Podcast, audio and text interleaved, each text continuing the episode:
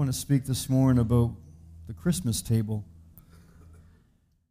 And our story, if you have your Bibles, is in 2 Samuel chapter 9. I'm not going to read the story. Many of you are familiar with the story. I'm not going to read the whole story, but I'll just read the last verse in the story and use that as the beginning point and then just kind of recount the story to you from there. But many of you will recall this scripture, 2 Samuel 9:13. We read that Mephibosheth lived in Jerusalem because he always ate at the king's table. He was lame in both feet. Now, the table that's mentioned here is not prophetic of Christmas, and yet the real meaning of Christmas is in this table, as we'll see in just a moment. The story is about a man named Mephibosheth. I won't ask you to say that, but you can practice that. Mephibosheth. Mephibosheth, his name means, um, among other things, basically a dispeller of shame. Mephibosheth was the grandson of the first king of Israel, King Saul. He was also the son of Jonathan. You may recall Jonathan was Saul's son. He was also the best friend of David for a number of years. And under King Saul's rule, though it began in a positive way, there were a lot of good things that God established.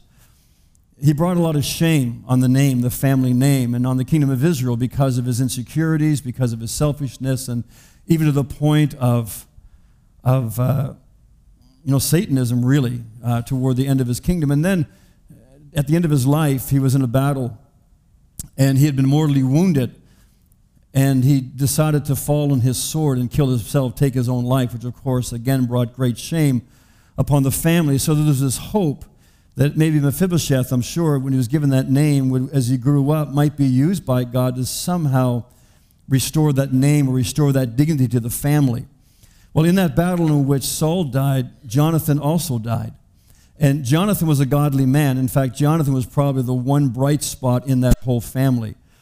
So now Jonathan is dead, Saul is dead, and in that day, even though it wasn't true, meant to be true of God's people, and after all, Saul was only the first king, but the people had gotten used to some of the customs and nations around them, and they knew that when a king died, if that king's son was not following, or there was not someone you know, from the family as an heir to the throne, uh, or somebody else was taking the throne, then if that new king was from a different family, that king quite often would exterminate the previous king's family so that there would be no challenge to the throne, whether on that day or years later as the family members grew and got older and maybe wanted to take the throne back. And so, what they didn't understand is that though that might have been the tradition of kingdoms around Israel, that was the furthest thing from David's heart. That was the opposite of David's heart. David was a man, if there was ever a picture of the heart of God in the Old Testament, it was David. In fact, God even said of David that David is a man after my own heart. That's the kind of man David is. David was not only a man who loved God, David was a man in the Old Testament who was very much like God. In fact, you can't help when you read the uh, story of David or just read how he interacted with people, how he responded to situations. Time and time again, you just feel like, man, I just see Jesus in David. It's just amazing the heart that David had. And that's who David was. Well, when Saul and Jonathan died and the news reached the palace and they heard that David was going to become king, the family fled because they feared that shortly after soldiers would be coming and again would be killing them or killing them off. And so Mephibosheth was only a small child, and his nurse, his nanny, picks him up while everybody else is running, and she runs as well. She's running for her life, running for his life, trying to protect him. And the Bible says that she tripped and she fell and she, she crushed him under her, so much so that his legs were damaged and he was crippled for the rest of his life. But the real tragedy of that story, the real tragedy of the fear that she had and her response to that fear was that it was totally unfounded. There was no reason whatsoever for her to be afraid. Well, when we come to the story in chapter 9, a number of years have passed since that incident. And one day, David, who is now king, he's sitting around with his officials, and he asks this question in verse 1. He says, Is there still anyone left in the house of Saul that I may show some kindness for Jonathan's sake? Uh, again, Jonathan was David's best friend. And so they, the news comes to David. Well, actually, there is. There's a, a man named Mephibosheth. He was Jonathan's son, and he's actually in a faraway region. He's not in Jerusalem, he's in a faraway place. And he's in a place that's actually called Lodabar. And Lodabar, among other things, it simply means a place of no pasture. It speaks of a place of barrenness, a place where really literally, it almost means no thing. There's just nothing there. Lodabar was kind of like the, the ghetto of the region in that day. It was a place where people went when they had nothing left, when they were at the end of their rope, when they were at the end of their resources, maybe were not able to work or they lost whatever they owned, they had nothing left. Many of them would go to the land of Lodabar, and basically they would go there just to die one day. They would go just to find scraps. They would go to make ends meet, whatever they could do to survive. But, but when they got there, they realized the reason I'm here is because I have no hope. I have no resource. There's no possibility whatsoever that my life is going to change. And so I'm just going to come here because nobody else wants us. We're outcasts of society. It's the only place we can go. But again, it's the place that people essentially went to die. And so word comes to Mephibosheth in that land of Lodabar that the king has summoned you to the palace. Now, we don't know all the story, but it just seems that in his response, he's probably not told why. The officers are just fulfilling their, their command, and so they take him and they bring him back to the palace. But as he comes, he's no doubt wondering why in the world the king would want me. And he's probably thinking that this is some kind of ruse Somehow he's found out that I'm in Lodabar. You'd think I'd be safe there. Just no one would bother me. Nobody wants me. That's where we all go. And yet here comes word to take me to the palace. He must be wanting to bring the last member of Saul's family that he knows is alive, and he wants to do away with me. So you can imagine kind of coming in that fear, his surprise when in verse 7, David says this. He says to Mephibosheth, Do not fear, for I will show you kindness for the sake of your father Jonathan. I will restore to you all the land of Saul your father, and you shall eat at my table always. So here is this man who's crippled in both feet, meaning he can't really do anything in the culture of that day. He's living in a place where people essentially go to die. And now he's at the palace and he's eating at the table every single day. It really is one of the most remarkable, tender, gracious stories that you'll read anywhere in the Word of God. But you know, there's an incredible kindness and graciousness and humility that is seen in the Christmas story as well. In the Christmas story, we sometimes forget that Jesus didn't just come into this world, he came from heaven into this world. That God the Father loved me so much that he sent his son who literally left the palaces of heaven and he came into a place called Lodabar. He came into this world. He came into a place where people were living, but just living until they die. There was no hope of any prospects. There was no hope of ever changing their destiny, of restoring their own dignity. People were in this world were doing the best they could. They were, they were thinking that they were successful, thinking whatever, that somehow trying to fill that vacuum. But at the end of the day, they were still just crippled and impoverished, and God sends Jesus. He sends them into this world to seek us out. He sends us into this world to pick us up and to carry us into the palace, into the Father's house, and to seat us at the table with the Lord. That is the beauty of the Christmas story. It's not only what Jesus did for us, it's what he showed us. That Jesus actually showed us what the Father is like. That in coming, he revealed to us what the Father's heart really is. That unlike many people in our culture to believe, because the devil is a liar and wants to paint the wrong picture, God is not up there in the palaces somewhere indifferent to you. God is not just living in the city, in the palace, in feasting at the table while you rot in Lodabar out of his sight, out of his concern. As God feasts at the table, his heart was breaking. His heart was breaking because he wanted to find a way to reach those who were in Lodabar and to bring them back. You see, we live in a world today, and again, because the devil is a liar and he just paints this picture in people's minds, we have this image that God somehow is in heaven, enjoying the good life. And he's just waiting for us to step out of line so he can send fire and he can burn us to a crisp. Isn't that the image? He's just up there waiting to hurl lightning bolts at us. Just step out of line. I can't wait to get you. But you know what the truth is? The truth is this world has been scorched already. This has been scorched by the powers of darkness, by demonic powers, by Satan himself, and it gets worse by our own sin and rebellion and our hatred toward one another. We've made a mess of things. It's not our Heavenly Father that scorched this world. We have scorched this world through our sin and allowing Satan to come and have his way. Wherever Satan is invited, he will come, but he comes for one purpose to destroy. That's why he comes. But our Heavenly Father came as well. And I see him not as the one who scorched this world, but the one who walks through the mess of this world like you walking through a house that's been burned to the ground, and He's looking for those treasures. He's looking for you and me. He's looking for people who've been scorched, people who've been killed, people who've, who've lost everything. And He picks us up one at a time and He wipes us off and He renews us and He cleanses us and He restores us. He's come to rescue us. That's the heart of our Father.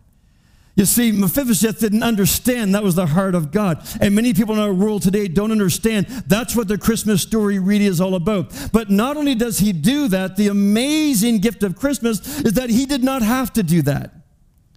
No more than David had to do anything for Mephibosheth. In fact, everything about Mephibosheth's family and legacy argued against David being kind and merciful. And yet he was. And friends, as we come to the Lord's table this morning, as we come to the Christmas table, we remember that despite whatever strengths we think we may have, despite however altogether we may think we have it, at the very best with without Jesus, we come crippled. We come lame. What I mean by that is if we have no capacity within ourselves to do anything to rescue ourselves. We can't save ourselves. We have no resource in ourselves. We can beautify ourselves in many ways that our culture says this is important, be that, look like that, pursue that, and it's just putting lipstick on a pig. That's all it is.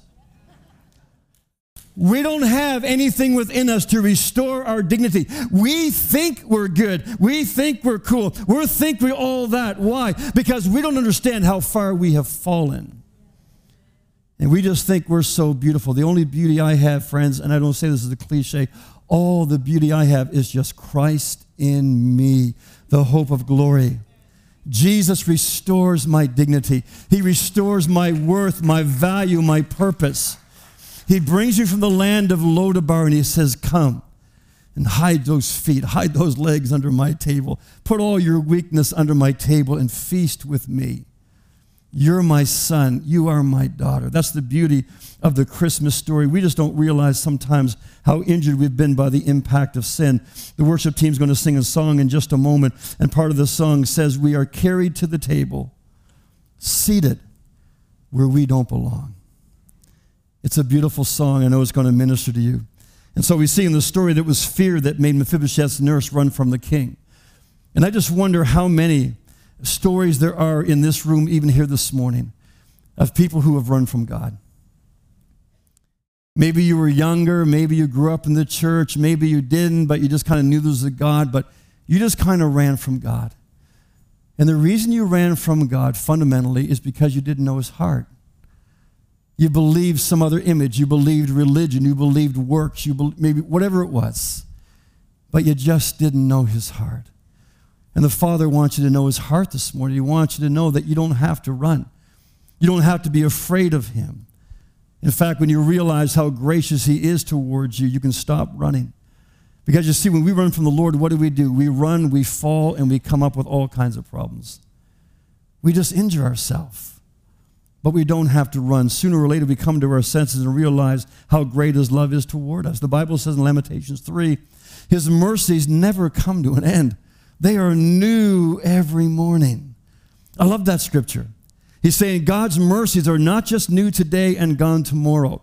He's saying when you walk with the Lord, when you sit at the table of the Lord, when you learn to have a relationship with Him and have fellowship with Him and allow Him to pour these things into your life, you realize that His love and His grace and His mercy, they just have a way of weaving themselves into your life from day to day to day. And what are they doing? They're living, they're alive, they're powerful, and they're actually bringing restoration to you day by day you're getting stronger. You're getting more whole. You're understanding more truth. You're believing less the lies of the enemy. You're starting to understand who you really are as a child of God. You begin to live in that confidence. It's not a cockiness because it's not anything you have done. It's a confidence in what he has done for me, and I choose to believe him rather than the accusations, rather than the lies of the enemy, rather than even choosing, this is the hardest thing of all. Yeah, the devil gets a bad name. Well, you can't give him bad enough a name because he's bad. But I got to tell you, some, sometimes, friends, I see believers and I see it in my own life sometimes. I believe the devil probably even just steps back and says, No, no, you go ahead, you're doing a good job. No, you're beating up on yourself fine. I can go somewhere else. I'll come back later. You see, we beat up on ourselves. Again, he eggs it along, but we believe the lie. And so, as we come to the Lord's table this morning, I want to invite you to do two things that we see in the way that David was with Mephibosheth, which really represents how Jesus is with us. I want to invite us this morning to come to his table with gratitude and praise. The Lord's table, I believe, is the tangible expression of the heart of Christmas. The Bible says in Romans 5 God shows his great love for us in this way that Christ died for us while we were sinners. God reaches out to us. Do you realize that on the cross, think about this, all that Jesus went through on the cross, with pretty much his very last ounce of strength, what does he do? He cries out to the Father, Oh, Father, forgive them. They don't realize what they're doing. They don't realize what they're doing. Father, just love them, forgive them, love them. And he wasn't having to convince the Father, that's the Father's heart.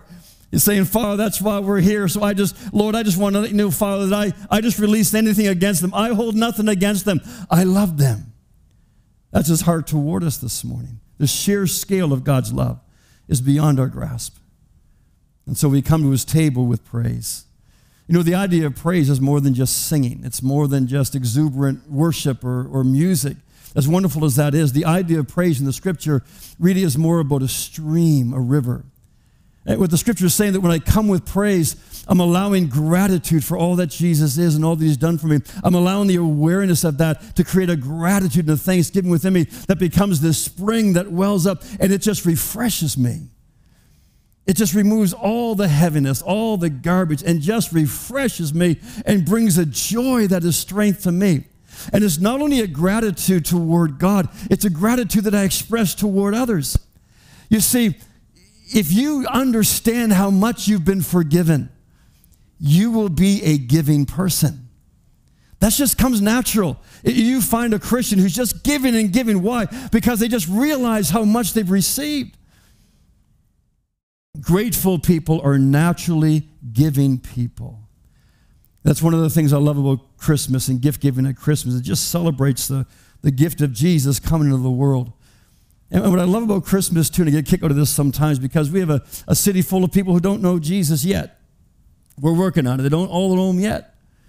But during the Christmas season, you even have people who have no idea of the association between Christmas and Christ. Never heard the gospel before.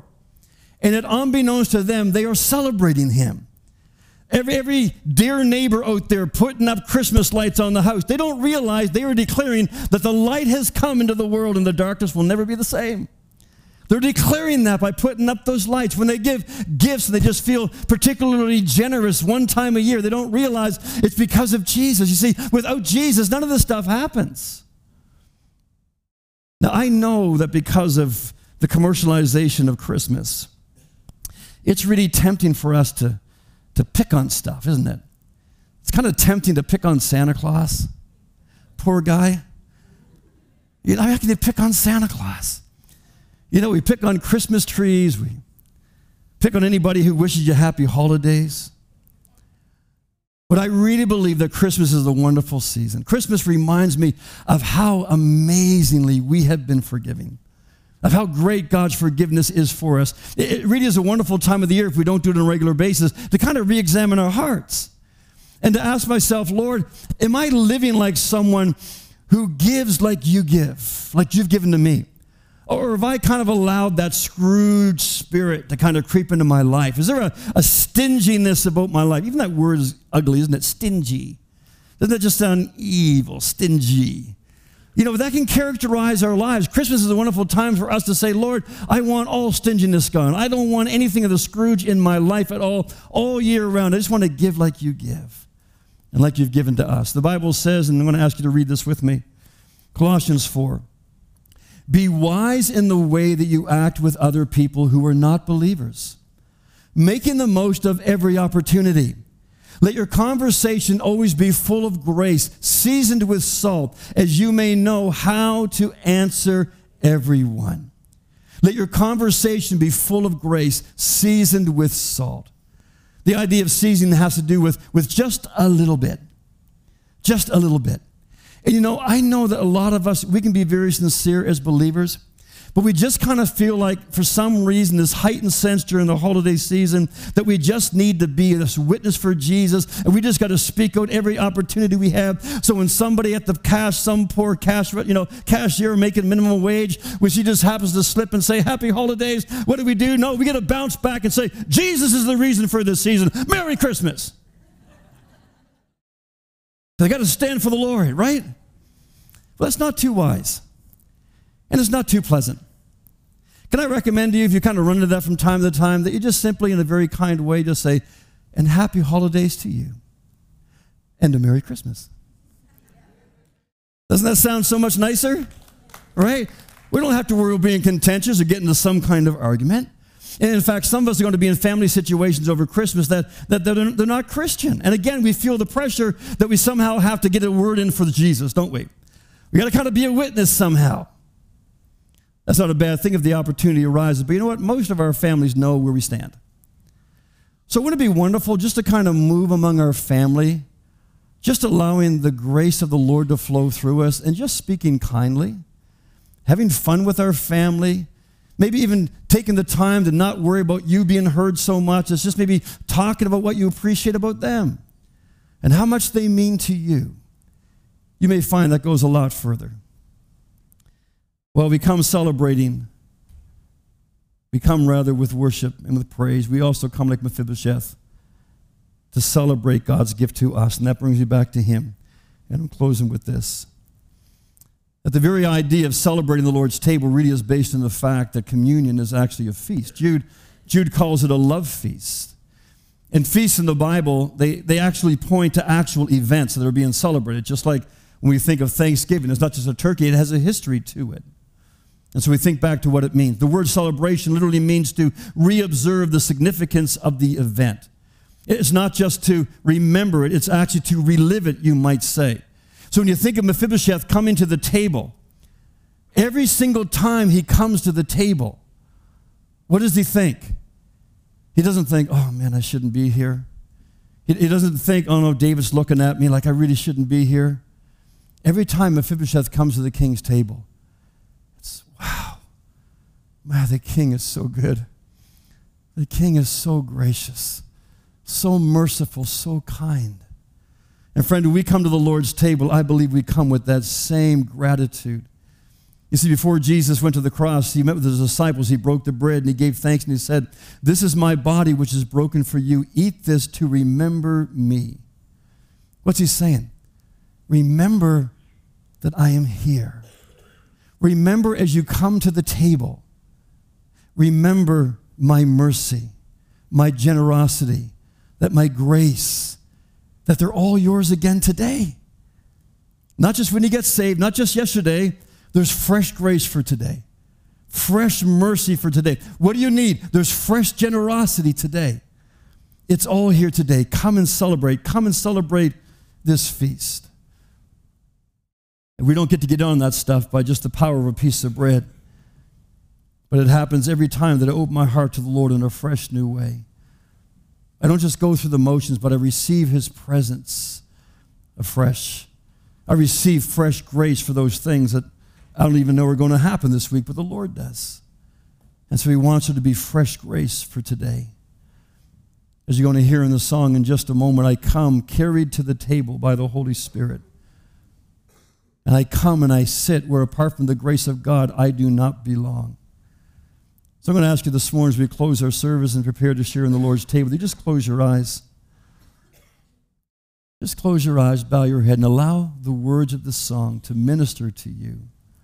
And wherever you may be this morning, understand the Holy Spirit is here to lift you up, to bring you into the palace from wherever you may be, and to set you at his table that you can feast on the presence and the grace and the graciousness of the Lord this morning.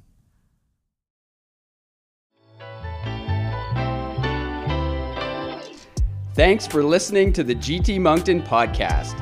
Don't forget to subscribe to get the sermon as soon as it's released. If you have any questions or want to get connected, go to gtmoncton.com. For live streams and other videos, check out the GT Moncton YouTube channel and follow us on social media at GT Moncton to stay up to date on what's going on. God bless.